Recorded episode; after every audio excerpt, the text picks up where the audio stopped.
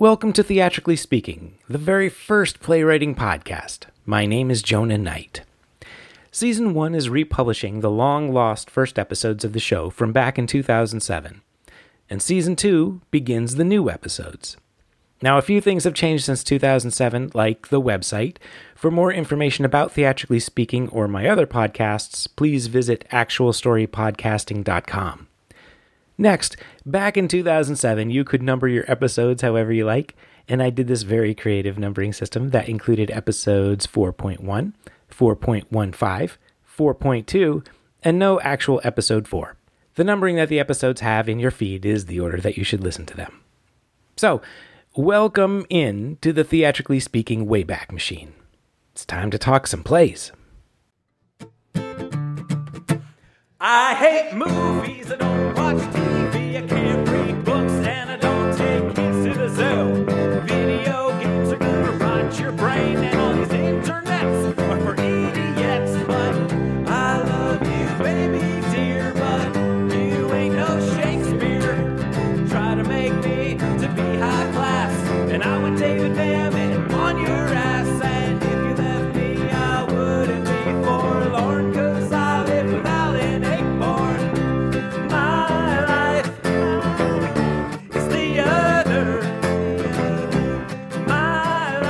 how you doing? This is Theatrically Speaking, episode 6.2, almost a playwriting podcast. My name is Jonah Knight. I am the host of this show. Thank you for tuning in. It looks like our audience is growing a little bit more every week. That is very cool. If you have any questions, comments, concerns, queries for me about anything, about a future episode, an idea, a topic, any sorts of feed, for, sort of feedback like that, uh, feel free to send me an email over at Jonah uh, at jonahofthesea.com. Visit the website www.jonahofthesea.com. That's very cool. I encourage you to do that. Last week, I put up uh, a new little thing over on the blog there uh, as a part of the show notes, as a separate little entry to the show notes there. Uh, the link of the week. I will do another one this week. I think that's kind of fun. And even if it's something that you're not particularly interested in, you know, at least it's me giving you guys the opportunity to see a little bit more about me and things that I find interesting.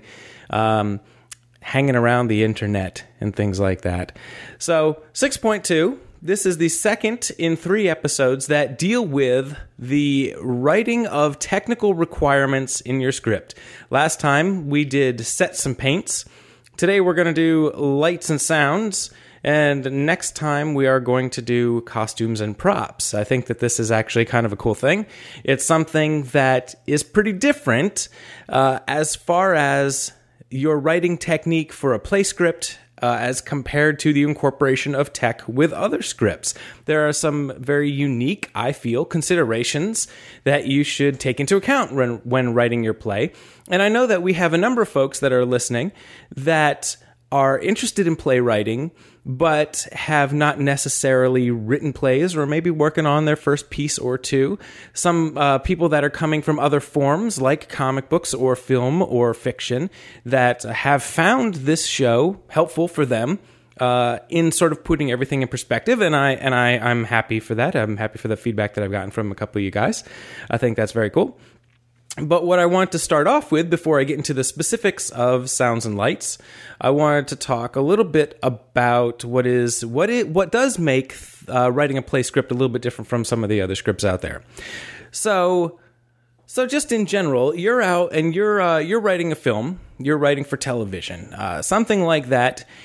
You're you are treated by all accounts as as a hired writer. Uh, if someone is hiring you to write on a TV series certainly your contribution to the episode as a staff writer or as a primary writer is pretty significant but it doesn't end there. And same thing with film. You turn in your draft producer sees it director sees it actor sees it and uh, and they give you feedback they do changes they do the whole thing and maybe the writer is the person tying it all together. Maybe there is a team of writers doing that sort of thing. But it is not solely the writer's vision. Uh, and in fact i would say that in film it is most likely the director's vision, uh, the producer's vision in television. Uh, so the writer is there, the writer is making uh, significant contributions, but it is really not their story. And that's not a good or a bad thing, it's just the way that works. If you are interested in having total control over telling your story, might I suggest writing for fiction? Uh, because fiction, you do have total control and you don't have to worry about issues with your technical requirements and that sort of thing. And so, if you want, um, if you want to have nobody telling you how to write your story, how to how to present your story, then that would be fiction. I feel.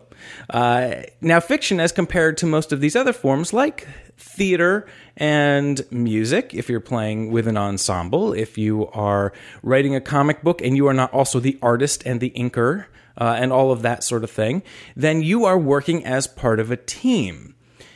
So if you are new to playwriting, I think that it is useful to remember that yes, the playwright has a very significant voice in the production of a play.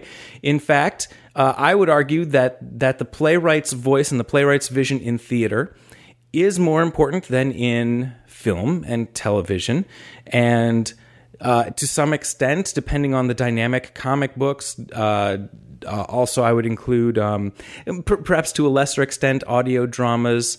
Uh, and professional wrestling is all about the performance of the actors and and uh, and that sort of thing as well.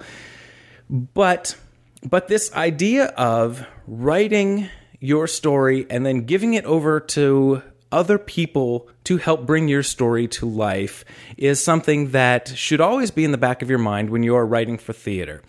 Unless you are the actor writing a one person play for you to act in, and you're going to direct yourself and you are going to do all the tech yourself, then you as a playwright must, as, as a requirement of this industry, interact with other people.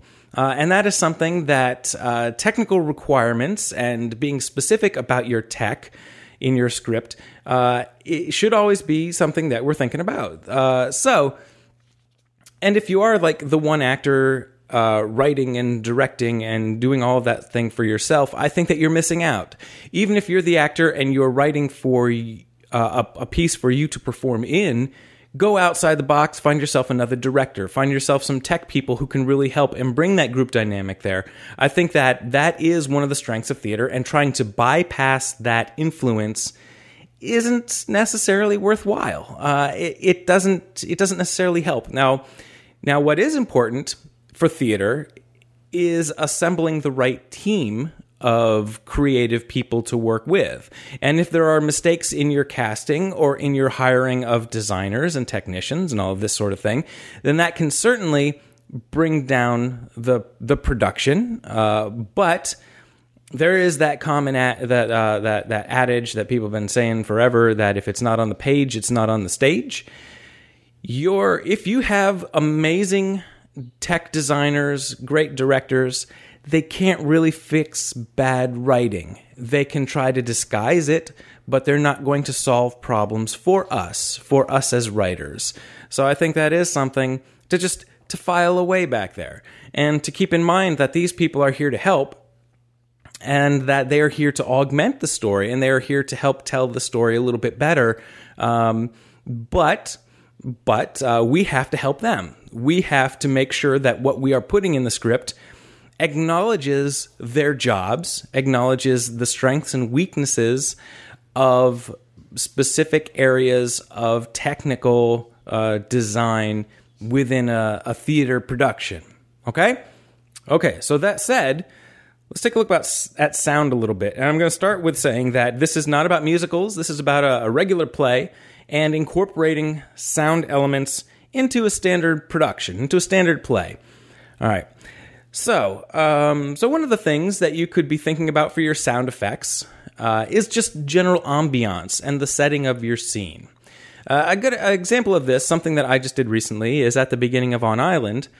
Uh, I've put in in my script that there is um, um, it starts off with with the, an actor standing waiting for uh, the the ferry to arrive. She's on Martha's Vineyard, so she's waiting for the ferry to arrive, and I've written in that there's maybe some seagulls, maybe there's the sound of the surf, maybe there's a steamship whistle, this sort of thing, and I, and I wrote it in not as maybe, but in that those sound effects are there.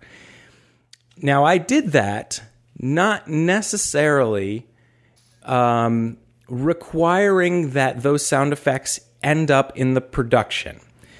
On Island is a play where the setting and the environment is very significant to the characters and is very significant to the plot. So, by starting out uh, writing in the script that we have seagulls, we have surf, we have uh, steamship whistle, the reader, the director, the actor, the producer, the tech people are going to see that, and right away they're going to have, hopefully, an association that stays with them throughout the course of reading this script.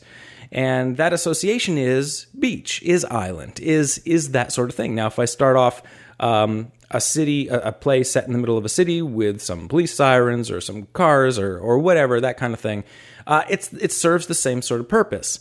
Now, in the production of this play, if those sound effects are cut out, I don't particularly care. There's um, there's no dialogue in that scene or in any scene where uh, you know it says something like uh, uh, "sound effects of seagull."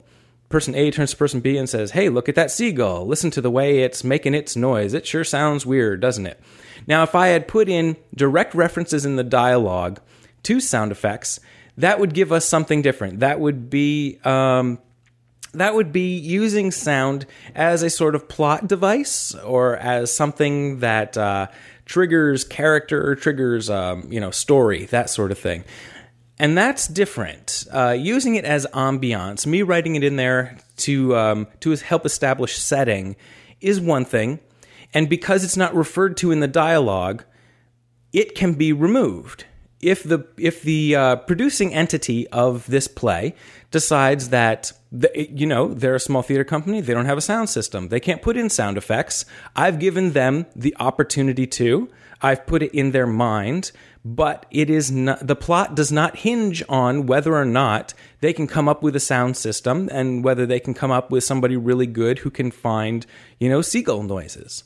So now, if I had required a particular sound effect to help trigger plot, that would be a different story. And so let's say that instead of seagulls, uh, it's a cell phone, right? Okay, so telephones in general are just a, are a pretty common sound effect in contemporary writers' uh, uh, work because people got cell phones. There's phones in your house usually. If you're at work, there's a phone. But this creates an interesting dilemma for the producers. So your basic your two choices here are either have the sound have your have your telephone sound come in from wherever the speakers are set up, which means probably off stage somewhere, off left, right, it's above you, it's somewhere else, it's off stage in the speakers, or try to figure it out. Uh, to try to rig it in such a way so that the telephone sound is coming from the telephone, right? um, which makes sense. But it means that if you're doing, uh, you know, a play where it's not a cordless phone, where it's a, it's a play that you know the, the phone is actually plugged into the wall, then either I've got to run a speaker or I've got to run some electrics out to the phone to trigger the phone actually going off on stage so that the sound is coming from the object that is generating the sound in the story. Or if it's a cell phone, maybe I have to dial, you know, whoever is up in the booth running sound and lights, the stage manager or somebody has to actually dial that cell phone so that it goes off. For the most part, cell phones suck. Uh, and relying on a cell phone to go off on cue is asking for trouble. And we know this in our life, right? Uh, you dial, and you could be standing next to somebody and you dial their phone, and there's a lag uh, because your signal's going up and there's all kinds of whatever, whatever technical issues are going on. There's a lag. So if I'm writing in my play that uh, the it's so it's a mystery and this detective is interviewing a witness and he's about to get the information out of the witness but then the phone goes off and there's a little bit of a delay there and that phone and i've written this in such a way so it's very dramatic right? And the, the witness is about to break down and actually give up some information but the phone goes off and it cuts off their line of dialogue that would be a, a very specific example of something that i would say of tried as much as possible to avoid in your writing having a sound cue that cuts off a line of dialogue, um, even if it's, you know, here's my line of dialogue, period, sound effect here, line of dialogue referring to sound effect. There's always the possibility, no matter how much money uh, the theater's putting into the budget, no matter how gifted designers and electricians you're dealing with on your play, there is always the possibility of something going wrong. And if you if you are requiring that certain technical issues in the play trigger plot, prevent plot, that they are that they are key to the development of a scene, you are you are asking you're setting yourself up for an audience to have uh, to be pulled out of the story because if that if that phone is delayed, then the actors have to sort of you know ad lib a little bit, and if they're good, then that's great. But don't do that to them because because chances are you're going to find some actors who are really into the moment, expecting their sound cue. It doesn't go, and what? And there's nothing. And there's nothing. Uh, this is perhaps uh, even more common with people writing in gunshots. Uh, gunshots in the, in the play are also very hard to pull off. So again, you run into the issue with do you run the the gunshot through the speakers so that the guy is center stage firing the gun at someone, but the sound effect is coming only off on the left or or somewhere that is not related to the object, or do you in the gun put in uh, some blanks or something like that? Um, you may or may not know if you don't work a lot in theater that dealing with firearms, theatrical firearms, coming up with blanks and all that sort of thing is a huge pain in the ass.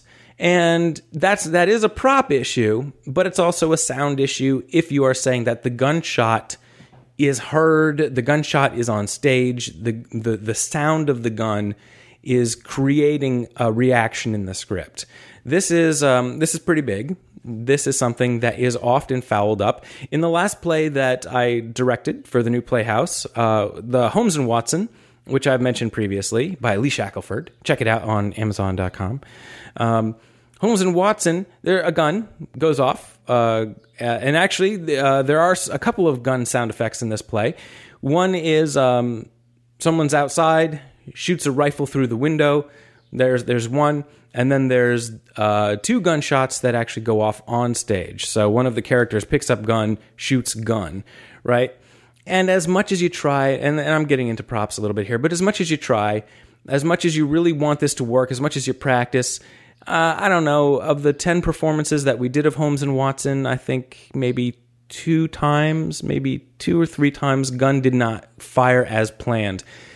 Um, and I think that's fairly common. Uh, so, by writing in those sorts of requirements, you must accept the fact that tech stuff is going to fail. It is going to fail, not all the time, but some of the time. So, do you want your audience to see it fail some of the time? Or do you acknowledge that in your crafting and in your writing of the play to minimize it to such an extent that you've minimized the uh, the potential for it to fail by keeping your tech relatively low key. Um, I would and I would say think about that sort of thing. That is uh, that is something that we all have to have to deal with there uh, in thinking about. Um, our sound effects. I think that's that's pretty big. The other the other thing that comes from sound. So we've got um, non-plot. Uh, we've we've got sort of setting the scene sort of sound.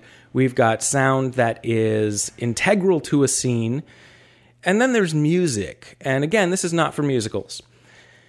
I think that one of the one of the problems that uh, problems, maybe challenges, w- one of the things that playwrights have to deal with these days is that unless unless you're hardcore theater, unless uh, you, you're probably going to watch more television or see more movies than plays. In part, perhaps because um, uh, ticket prices for the theater are are up there, and once you got the TV, even if you don't have cable, you can still turn on your TV and watch a bunch of stuff.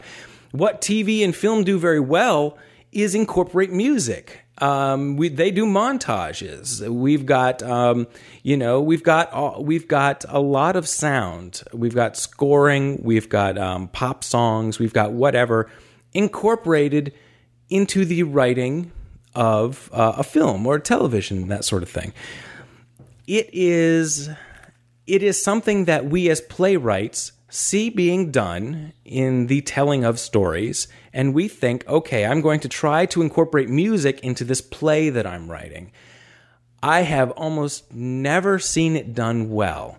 Um, and I've seen it tried fairly often. And as a um, as someone who enjoys music, who who likes music, I want. Uh, and, actually, one of the things that I do as I write is I will assemble uh, songs to help keep me going creatively. So I'll try to come up with, uh, when I think about developing my characters, I think about what their favorite songs are. I try to find songs that sort of represent this story to me, and I'll make a playlist and I'll listen to it again and again as I am writing the writing the play.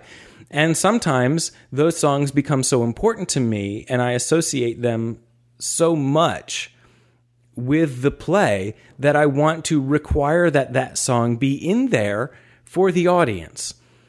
But I've seen and and so that's what I want as a playwright. That's what I artistically want. But every time I go see a play try to do this, it fails. It fails pretty significantly.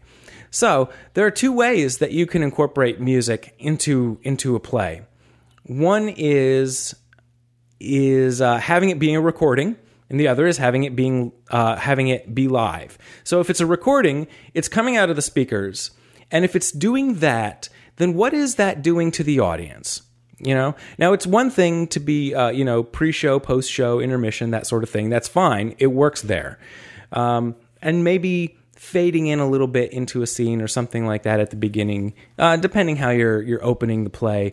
Uh, that could work. That could be fine. But so halfway through the first act, you're trying to incorporate this recording of a song, and and the reality is that, um, much like running water or frying eggs on stage, music for live for a live theatrical performance is not organic. And that's just the sad reality for all of us writers who want to incorporate recorded music because the audience is sitting there and everything is coming from the actors. It's being, you know, generated from there. They've got their gun, they've got their cell phone, whatever, whatever. We're trying to get the sound to come out of the stage. And then all of a sudden, we've glopped on this artificial sound because theater is to a large extent realism. Now, whether or not the, the play is realism, we are watching, the audience is watching the play unfold before us. That's that's real. That's in the room with us. That music that's coming in is not real. It's fake. Your other option is to have live music. Again, not in a musical. And this could work if one of your characters is a musician and you could just and you have a piano on stage and every once in a while and I uh what was that? What was this play? House of House of Blue Leaves? I don't think that's it. Uh, I forgot this play. See spontaneousness. Uh, remembering this play where uh, one of the characters is a is a songwriter, sits down at the piano every once in a while, clanks out a melody. That's fine. That's this guy doing what he does. He's trying to write songs. You can have somebody out there with a guitar. Um, playing their guitar every once in a while, and that's cool because it's incorporated. It's natural. Um, if you're doing, you know, some kind of Shakespeare and you have traveling musicians that are covering your intermission, maybe they come out and they start playing, and you know, it's live music, and that works. And and that is the way I would say that does safely incorporate sound into live theater. Yeah.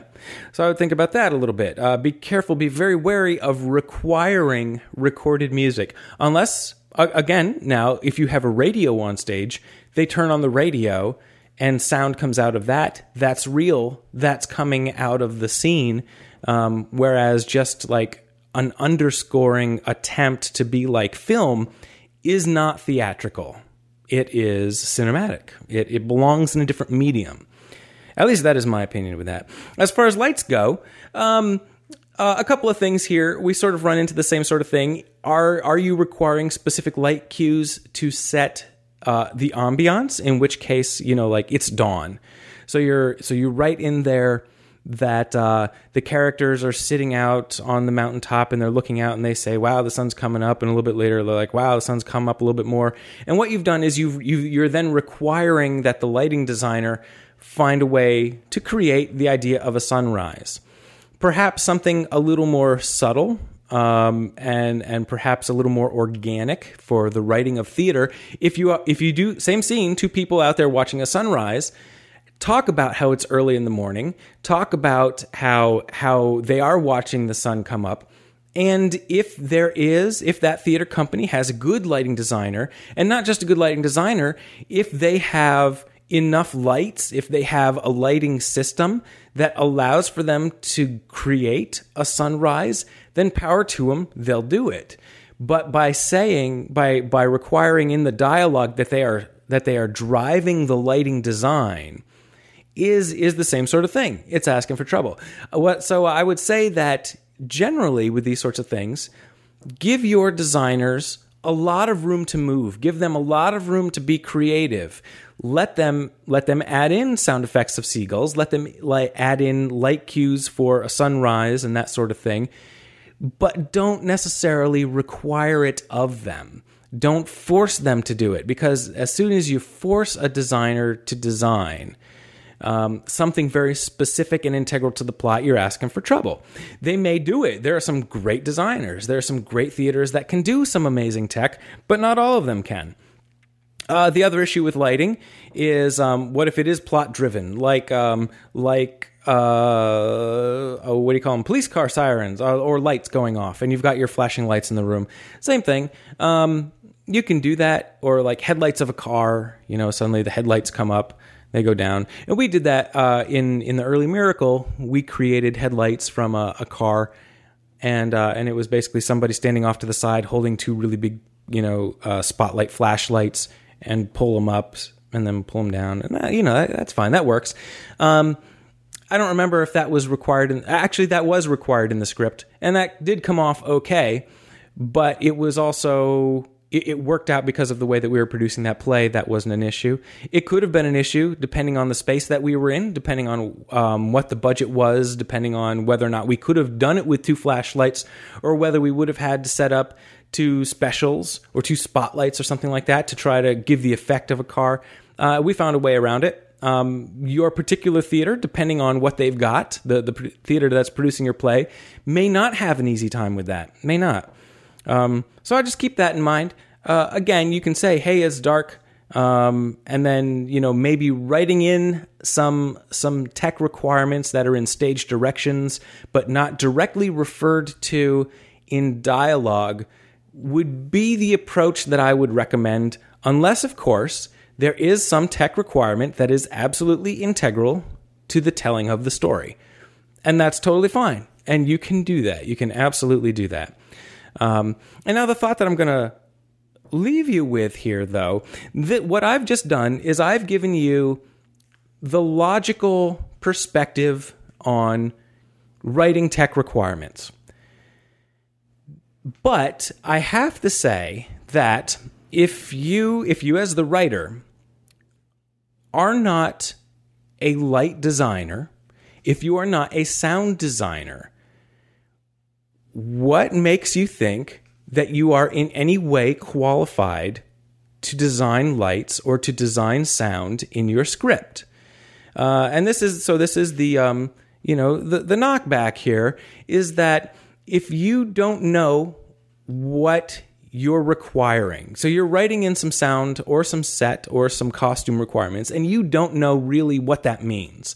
You're writing it in because you think it would be very cool and you require it there, if you don't know what that means, why would you presume to require it if you don't know the amount of work that goes into something? Uh, and this is something, uh, one of the things that, that we find in, one of the things that is happening in theater in general is that there are a lot of folks from different um, writing backgrounds, be it journalism or be it fiction or be it whatever, that are writing in tech requirements. And these are people who have never worked on producing a single show the most valuable thing that you can do, if you're a writer from another form that wants to write a play, the single most valuable experience that you could possibly have that would aid your writing would be to go down to your local community theater and volunteer to do tech uh, work backstage on their next show. Because if you don't know what actually goes into producing a show, um, how can you be expected to write it? You can do character great, you can do plot great, you can you can you know you can tie the whole thing together and make it a great read. But if you have never actually helped hang lights, if you've never hung around with a sound designer as they've tried to move speakers or tried to run electrics to make a phone work, then I would say I would say that you're not really qualified to write or require specific tech in your show. Um, sure, it may work great, and if you want that total control and it needs to be that way, perhaps you should be writing fiction.